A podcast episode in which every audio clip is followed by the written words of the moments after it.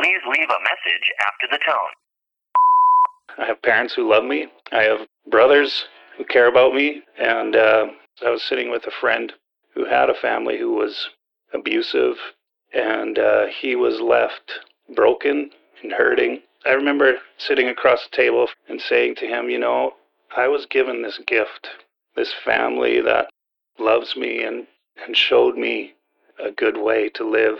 And I need to share that gift with people who don't have it. And so I, I just feel this strong sort of pull to, to care for families who haven't experienced the love, the uh, encouragement, and the faithfulness that I did as I grew up. Reconciliation. What does this mean to you? This is the Journey with Care podcast, where we navigate honest conversations about faith, culture, and loving our neighbors. I am the host, Melvina Gabosh, and I am an Indigenous lover of Jesus.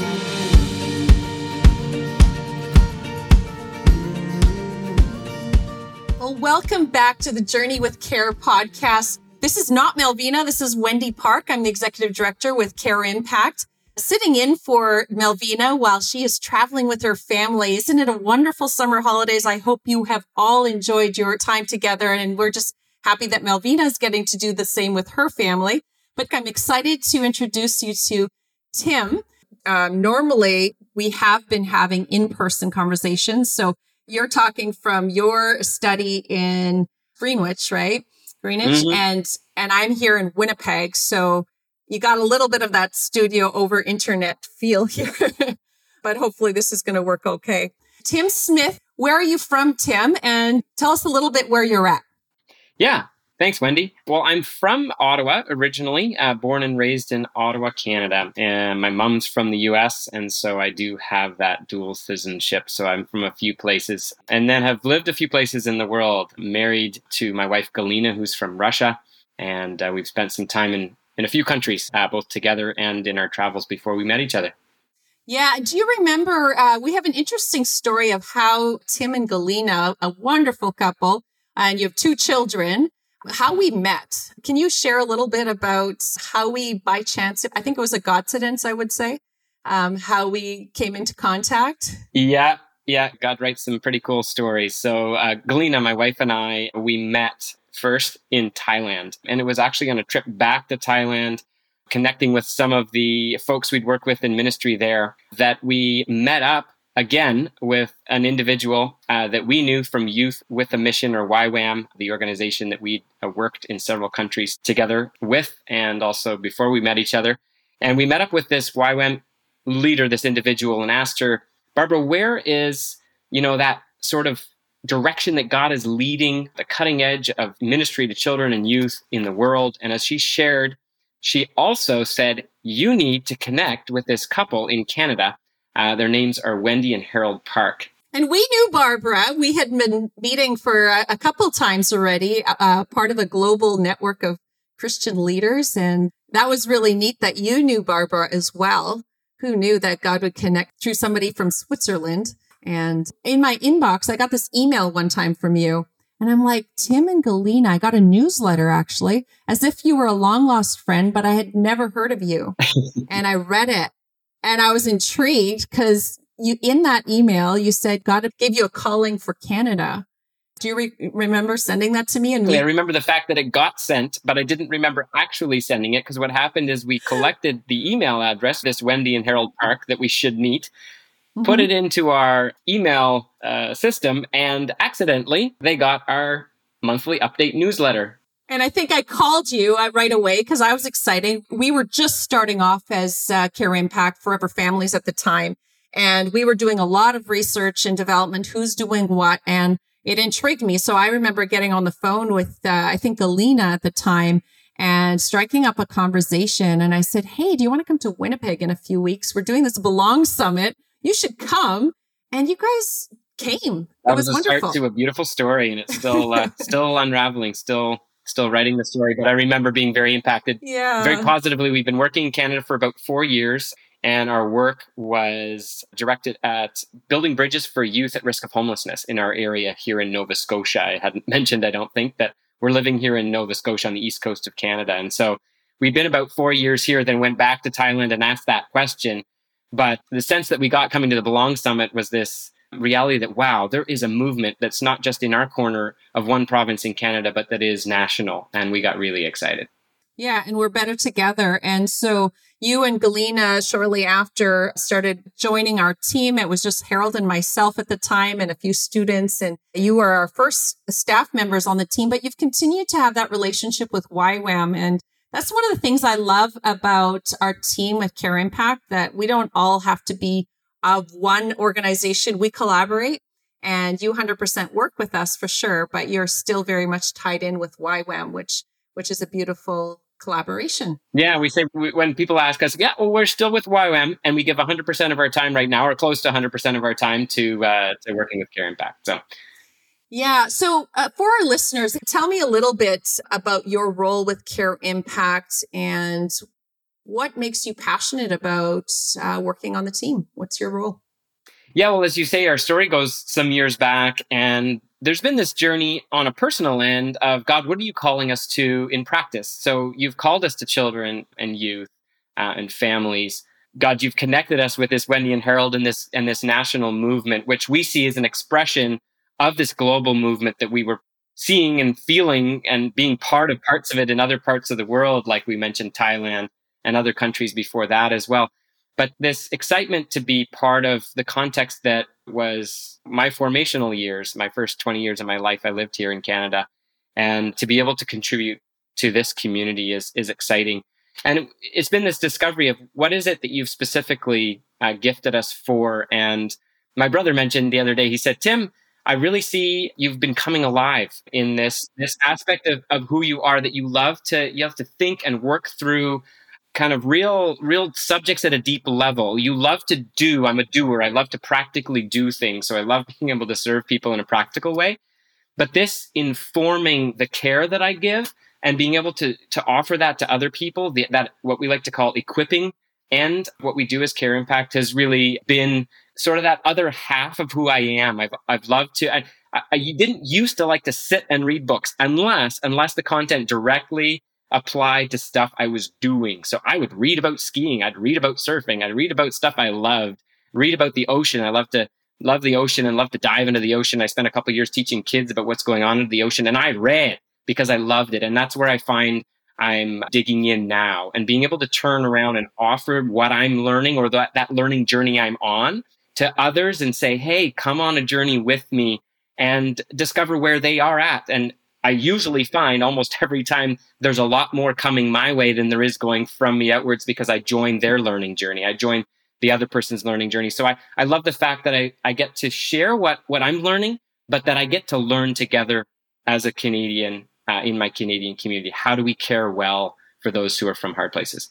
Yeah. And so for those of you that are new to Care Impact, you may have heard of the care portal that we're activating in different cities that is allowing churches to respond to the practical needs that are being identified by agencies and, and frontline workers, uh, ministries, uh, and that we're seeing the church in action. But the other piece is, as we have been activating different cities and encouraging the church to rise up into these spaces to work alongside uh, those that are in social services we've also said we need to also equip the church to succeed. And that's what Tim is referring, you're referring to here, right, Tim? Mm-hmm. And you have started, you and uh, Galina have both been uh, trained professionally and certified in trauma care. So you are trauma care trainers. And over the last year, I would agree with your brother. I have seen you come alive and alive, more alive as the years have come about. And you are now the academy director and so, what's that shift been like? And what's your vision for the academy piece in equipping the church? As academy director, what's your vision for that?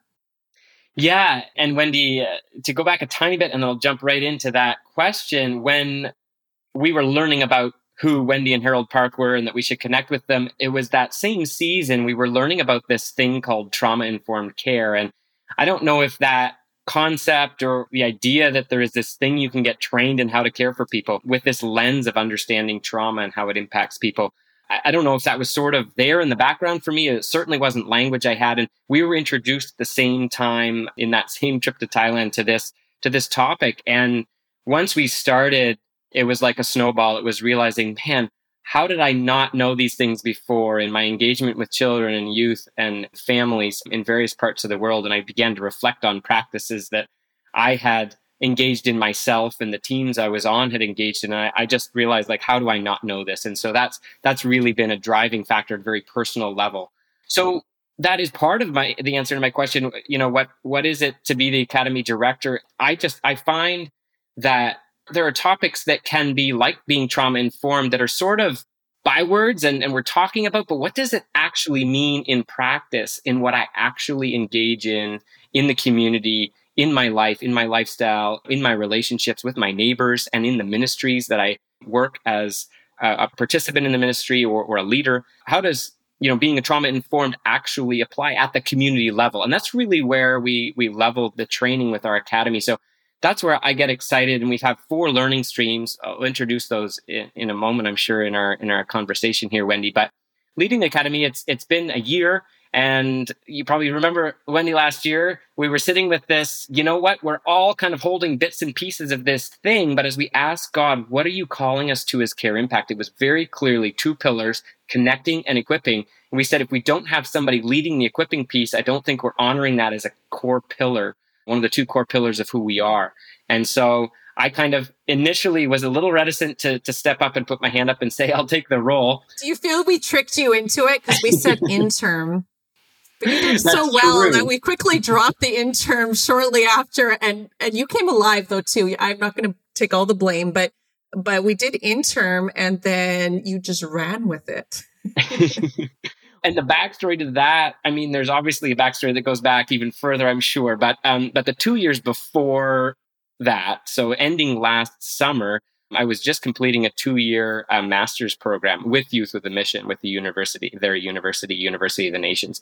And and I realized as I reflect back over this year, Wendi, is that that was preparing me for for this role in a practical way, but also in a heart way where I was understanding when I was doing my own research and writing a thesis is this is so important. Somebody needs to dig into these things, surface them, make them really practical and share them. And I, I actually, my research in my master's, I was looking at trauma informed care and aspects of how that touches the way we care as Canadians, as specifically as as Christians here in Canada for each other at the community level.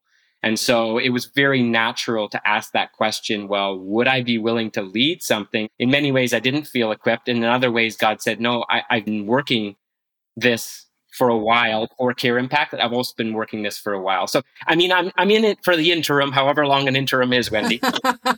We've dropped the word, Tim. We've dropped the word. But we've talked a bit about trauma and trauma care. But can you tell us what the other three learning streams you teased out a little bit earlier? What are the other three learning streams? Yeah, I find there's such a natural flow between the four. You could almost talk about one and you're talking about the other three, but we definitely have clear cut what God has put on our heart, what we found in our practice as Canadian Christians. We need to be sitting in these four four streams. So understanding poverty is another one of our streams. So not just understanding like the trauma, what does it look like? And how does it evidence in our communities? But what's going on inside us? Uh, what's going on inside our relationships in the community with those who are experiencing poverty? Those who are experiencing poverty worldwide, there's research that's been done, and they actually use relational language when they talk about their poverty, even when it's material poverty. And so we talk about in all the work we do including like we were just talking about trauma care, we talk about relational poverty really being at the core of all of the other types of poverty we might see or experience in ourselves or in our community. And they're, in a sense, symptoms. So in our training, understanding poverty, we're talking about how as communities do we, do we get back together and see you know, that bed surface, not because we have a lack of beds in the community, but we have a lack of connection and relationship. How does that bed get to go where it needs to be? Because we have the bed. So understanding poverty is one of those we sit with. And a caveat as I jump into the other two um, that I haven't mentioned yet is we don't seek to reinvent the wheel. We don't try to become trainers of all this content, but actually partner with which Yeah. is an outcome of this understanding that the core is relational poverty, right? Go Food for the Hungry Canada and Cope Think Tank in the US. Like there's some great people doing great things with poverty. And we've been able to tailor it to uh, child welfare Canadian content for the church. What I love about the Academy right from the start, it's been very intentional about bringing high level learning, but down to a community level, very practical level. Not only that, I had to go to my master's to learn some of the things that some people are getting in 90 minutes. It's distilled into mm-hmm. something so practical. But not only that, but what I love about the, the courses that you are putting out in partnership with others across Canada is that it integrates faith with social justice. It's not one or the other. It's not some flavor or some extreme type of thing that people have to be shy in a way to. No, as we live out our faith, Mhm. how do we view poverty? How do we understand how Jesus asks us to respond to the people in our neighborhood in a way that is helping and not hurting? But Right. sorry, I I'm, I could go on a tangent, but let's go on number three and four. What are the other two streams? Yeah, beautiful. So so trauma care, understanding poverty, and then culture and reconciliation. And we recognize if we want to engage as a church in the space of child welfare, 52%, according to the 2016 statistics that were done, we're going to have some more coming out soon, I'm sure. Um, but 52% of the kids in care, kids and youth in care in Canada are Indigenous. So Indigenous Yeah. Canadians or And that's Indigenous 90 in Manitoba where I live. It's crazy. 80 or 90 in Manitoba. There you go. But the national average is right. The national average is 52%, and it's 1%, less than 1% of the population that actually are comprised of Indigenous young people. And so, So it's, it's interesting that we've kept that in there. And I, I feel very strongly about keeping it in there, even just the disproportionality that you are mentioning. But I remember early on, before we even had charitable status, seeking out the counsel of other Canadians across the nation and when we were traveling. And people, non Indigenous people that I respect and look up to, distinctly telling me, well, if you're going to deal with the church and Mm. child welfare, just don't go into the Indigenous reconciliation stuff because that just gets messy. The churches don't want to hear about that. Mm, How have you experienced transformation within the church as you've introduced this? Because we're certainly not hitting the church over the head and shaming the church, but there Right. is need for growth in that. So, what's your experience been with that? well, you know, super recent. An email today, Wendy, just came in. haven't even told you about it, but somebody from our trauma care masterclass that we offered in the spring was responding saying, you know what, the trauma care masterclass was really good, but I just remembered I wanted to tell you that I think you should incorporate elements of reconciliation and Mhm. um, and looking at you know the indigenous history in your trauma care course because I think that's so important for Canada. So wow. we're seeing that as Canadians, uh, of course, you know, with the uncovering of the graves of the children. yeah. I think that's a better term than schools. discovery because they were there and it was known Yeah. that they were there. But the uncovering of them um, has brought this to a level where we are kind of forced to talk about it. Yeah. But you, like you say, I, I've appreciated over the last few years, you know, and and even you know when we first met you, talking about, hey, let's just bring the skeletons out of the closet. And Mhm. like any relationship, when we actually are able to talk about the elephant in the room and say, "There's an elephant," the elephant for one shrinks, but it it becomes what it really is, Yeah. right? Because otherwise, it's just engulfing everything, and yet none of us are acknowledging that it's affecting everything. But it becomes what it is. Now we can work with it, and this is a huge elephant. It really is, and yet we can work through it relationship by relationship because we acknowledge it. And so we see that, don't we, Wendi, with social services Yeah. And inside the church. There are people, there, there are many indigenous people who are part of the church in Canada. I'm so grateful for Melvina's leadership uh, on this podcast because she's connecting us to so many strong believers within the Indigenous communities. Just met them recently at a, a large national conference that they were hosting, and it was just amazing. But those worlds don't connect often. And so Mhm. here we are, two white people, but we're not off the hook, right? And Yeah. reconciliation is for us and the church capital C to work with with our indigenous brothers and sisters. And so I'm so Mhm. glad that you've continued to honor that, bring people into sharing their stories. We're not the ones telling people how to, to learn. We're just bringing people into those, um, hmm that learning stream. And what is the, the fourth learning stream? Yeah, the fourth learning stream is is healthy collaboration. So, in the diversity that we represent as Canada, and in the diversity and the minority and majority expressions of those who are caring and cared for, as we're just talking about in Canada, there is a reality that it's not just going to be, oh, let's you know take a walk in the park. There's reasons why we have not been working together, and we need to look at this question of how do we work together amongst that diversity that we that we are. Actually, my master's sat in that area of mm-hmm. being Christians and, and actively engaging in our communities in ways that care for others, how do we lead in unity amongst the diversity that we express? And one of the things we dove straight into was looking at the Trinity. So God himself is a relationship. He's diverse within himself, and yet he operates in complete unity. And he says it's actually by mm. your unity in John 17 that it's going to be known that you're my followers and the ones that I've sent to share the good news about who I am with the world. And if we don't walk, if we don't actually live and act in real terms in unity together as the church, we don't get seen for who we are. So there's there's that question of, well, you know, the church is sort of being sidelined and, and especially in this area of child welfare, right? Well, the church is just kind of over there and, you know, they're not really relevant. And well, the question is, are are we showing togetherness and not just in a kumbaya, which is beautiful to sing wonderful things together. But but what does it look like when we walk out into the community? How are we engaging the rest of the community?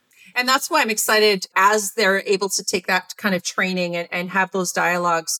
The care portal that we're offering in, in several cities now is actually presenting those opportunities. And what one of the beautiful things is not that Close to 600 kids have been served already over this short period through the pandemic. Who knew? Yes, that's important.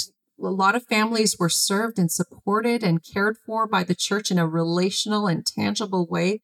What I love, though, and what I've heard a lot from pastors and leaders within churches is that within their own cities, now the Baptists are working with the Pentecostals and the Mennonites and the, the non-denomination charismatics. And there's a, there's this togetherness that one has the crib, one has the, has the neighborhood it's in there down the street and another person has the right boots for this child.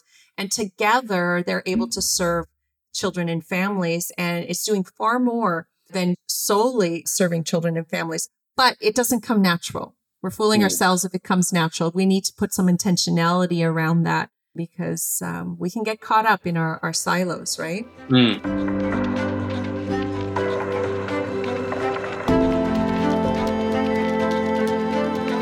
Would love to hear more about this trauma. One, because there's something exciting that everybody needs to put on their calendar. And this is a heads up for, for people that are wanting to dive in with us through trauma care. Let's talk about trauma.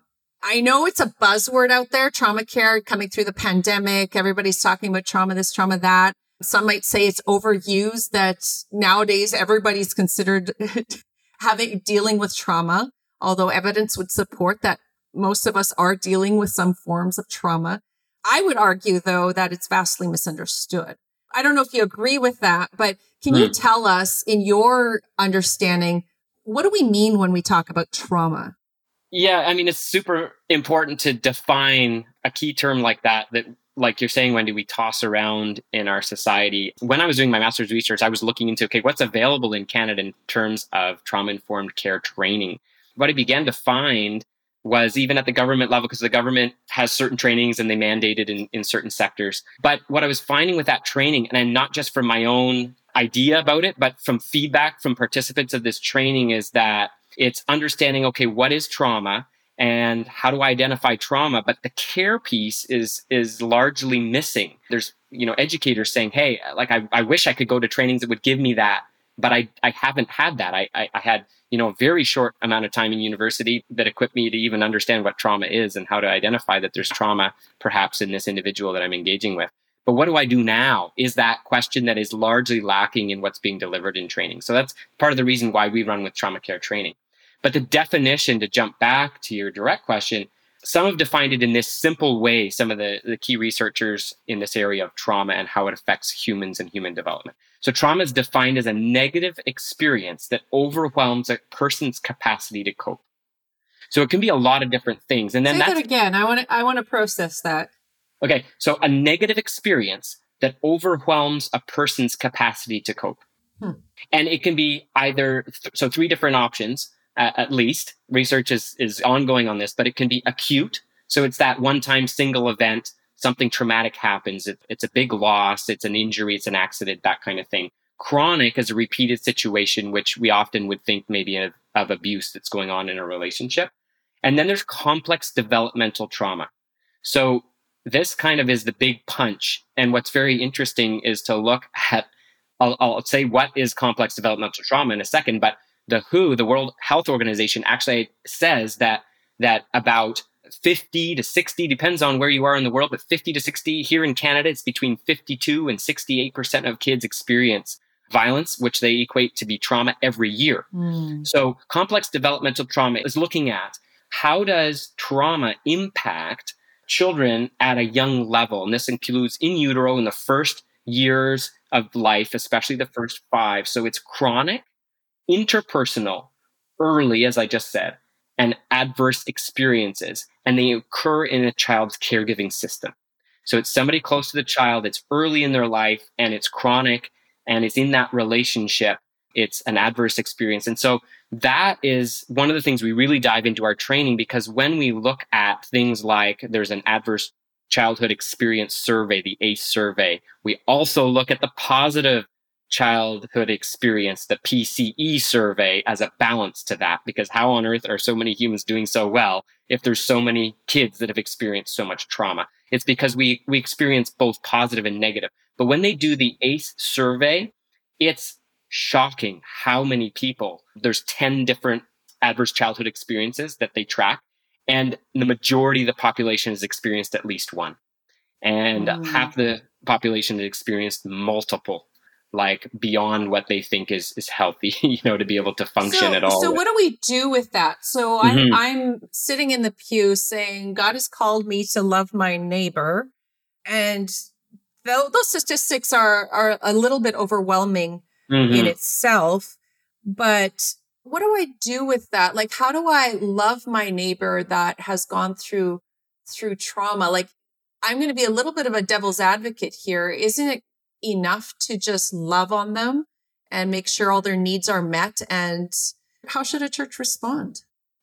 To something yeah, like well, that? I'm going to quote Bessel van der Kolk, who's one of the leading researchers in understanding trauma. And Bessel, he says, he says this. He says that trauma is not the story of something that happened back then. It's actually the current imprint of that pain and that fear living inside people right now in the present. Right. I added a couple words to his quote right now in the present, just to hit home. It's, it's happening right now. That is challenging, but it also gives hope, Wendi, because if it's happening right now, we can engage the right now. I can't go back right. 10 years. I can't go back to someone's childhood, but I can engage right now. And to pick up one key uh, word from his quote there, that pain and that fear living inside people. One of the primary things we look at in trauma informed care is how do we create a place of felt safety? This is mm-hmm. safety, not that I know the child or the young person or the adult that used to be a child is safe. I know they're safe in my program. I know they're safe in my church. I know they're safe, you know, in my space, in my presence. They don't. So how do I ask those questions to go deeper and find what helps this person? So it's, it's literally building a relationship. It's that dissolving relational poverty asking those questions and and seeking to be you know a detective in a sense to to figure out how do I promote felt safety for this individual and it happens one person at a time we can't just have a blanket program oh we we promote felt safety for everyone here that'd be great except that we've all experienced and are experiencing our traumas in different ways so the fact that it's in the present is I find an invitation, a hope. And these researchers that are studying trauma have incredible amounts of hope. And what I love, Wendi, is that the Bible and science are so in agreement right now uh, on yes. so many points that there's hope for healing. There absolutely is hope for healing. But this is the caveat it only happens in relationship when the hurt has happened in relationship. So that felt safety is what builds a bridge to trust. And when trust is built in the relationship, there's actual genuine connection and it's in connection the healing happens. Mm, so so good. Yeah, and I, I haven't shared a ton on on the podcast for for just privacy reasons, but of my family and the children God has blessed me with, me and my husband with, but I can personally vouch for as we've been experiencing church and, and wanting to be part of church life that I think a lot of churches want to be caring, want to have that safety. Of course, it's safe and we're loving and we're the friendly church, right? And we've got, we, we welcome you. We welcome everybody. And, but I can personally say that it's, it's challenging for those navigating trauma as a mama bear. Um, it's challenging for me to navigate trauma in, in a church setting because it isn't always safe. And mm-hmm. people don't necessarily realize it, it's like that whole thing that we, we don't know what we don't know. And I, I don't think I'm overstating it that churches don't know what they don't know.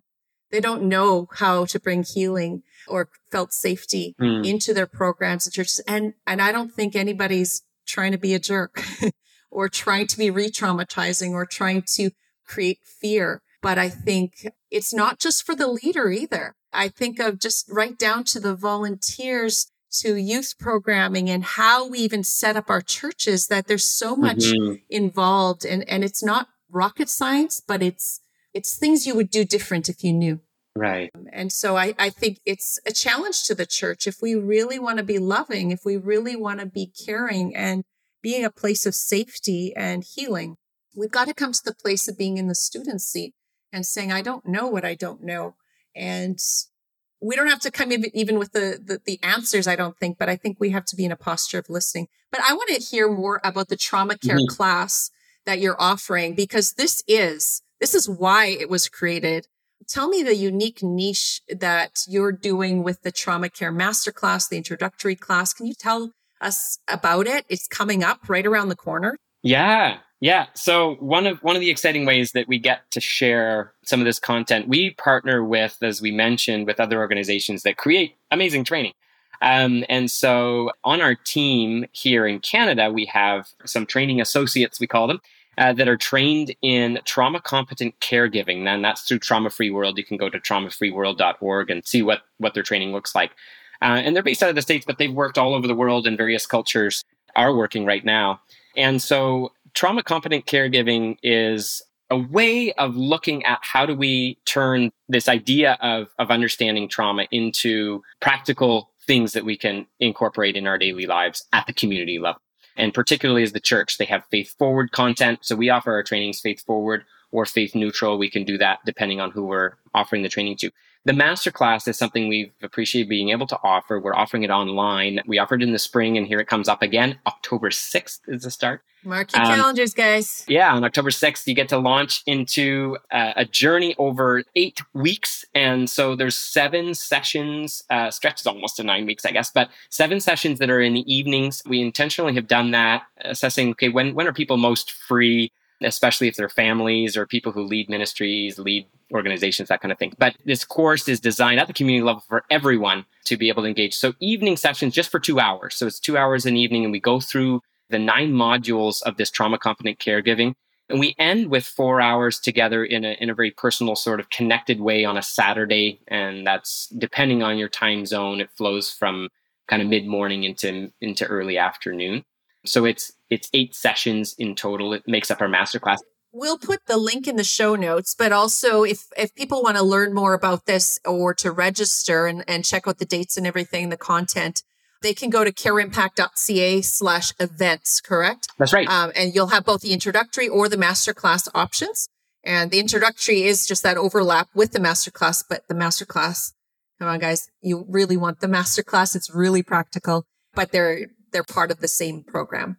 Exactly. Yeah. So we do offer the first three sessions at a at a rate that is separate from uh, the masterclass. So you can just elect to do the first three, and our participants that engaged that last time were very positive in feeling incorporated in, in the in the learning community. However, we had two people from the introductory class last time that decided, you know what, actually, I want to do the whole thing. So that might happen to you. You sign up and we'll just figure out registration with you. We'll be able to apply what you've paid towards the introduction course too. So here I am already recruiting you into the next one. but, um, but like a but, good academy director, not an intern.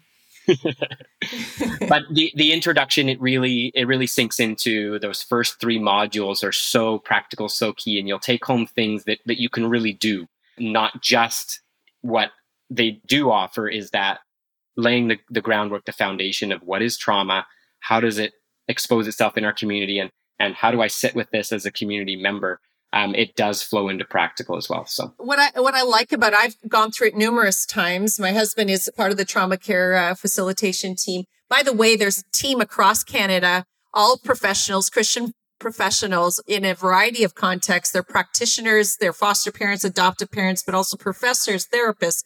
They're just smart people, y'all. And yet they've all come together. It's a collective of smart Christian people that have done all the same training and certification for trauma care and are coming together and offering this class together. And I've come through it several times.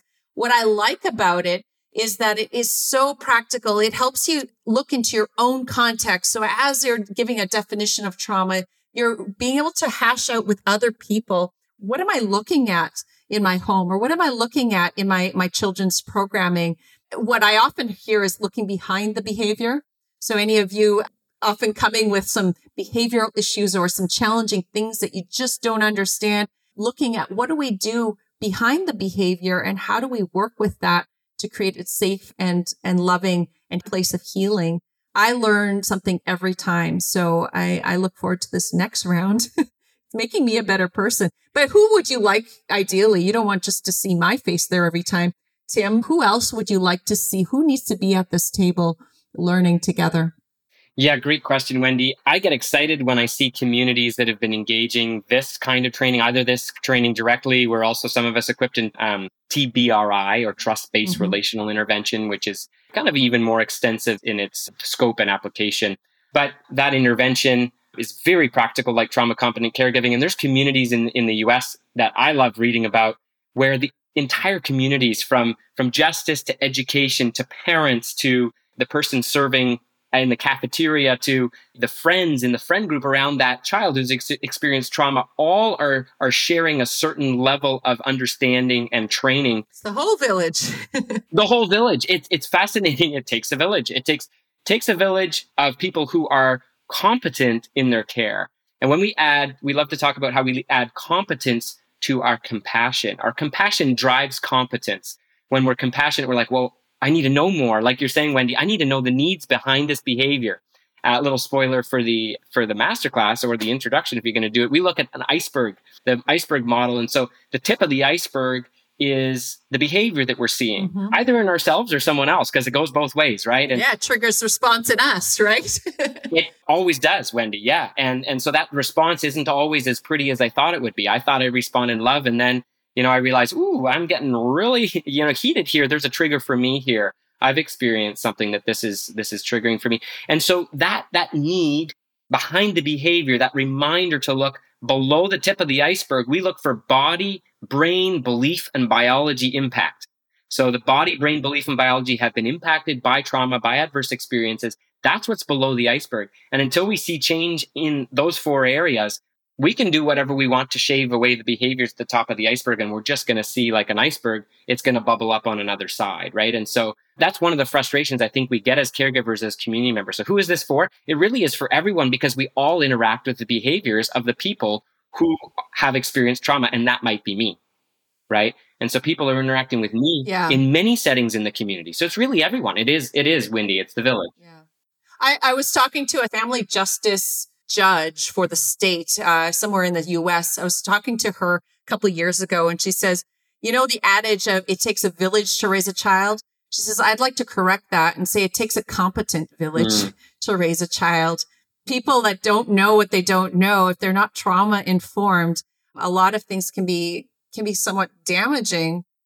So my question to you is what happens when churches or let's say camps or frontline serving ministries are not trauma informed? What does that look like when they're not trauma informed?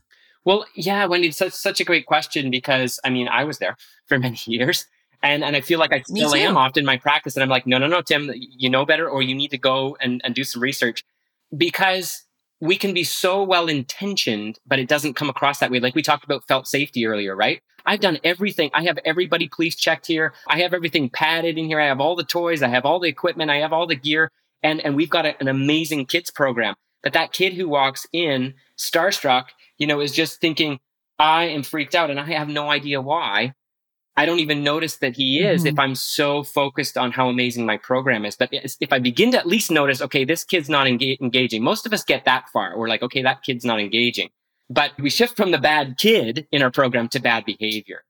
And, and that shift is a big one for a lot of us where it's so easy to label, oh, there's that kid who's going to, you know, ruin our program. I, I keep thinking about program, but really program or no program, we operate in community in these settings where we're integrated as, as individuals in, in what we're doing together, right?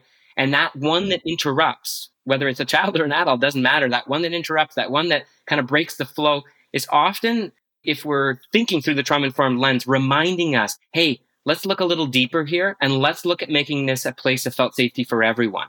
And then we can begin to hear. Wendi, I, I did want to say earlier when you were saying about speaking out for your child, I want to highlight that because it's not just the individuals who are experiencing trauma that are part of contributing to that place that is a place of safety, felt safety and healing and then growth because that's ultimately where we're going, right? It's the community around that individual. And the programs I, have read, you know, uh, multiple programs that have great success in this area of, of addressing trauma and seeing healing and then development address that question of who's in that person's circle. And it's actually letting them also speak into the situation because so many of us in our programs are in, in churches, right? And I keep thinking about that programs in churches thing, but but we have kids come in and they're kind of just out of the blue for us, right? But how do we actually get to know the child and the community and the family yeah. they come from, get that background? Because we, we need to go below the surface and it's not just going to happen in one hour a week.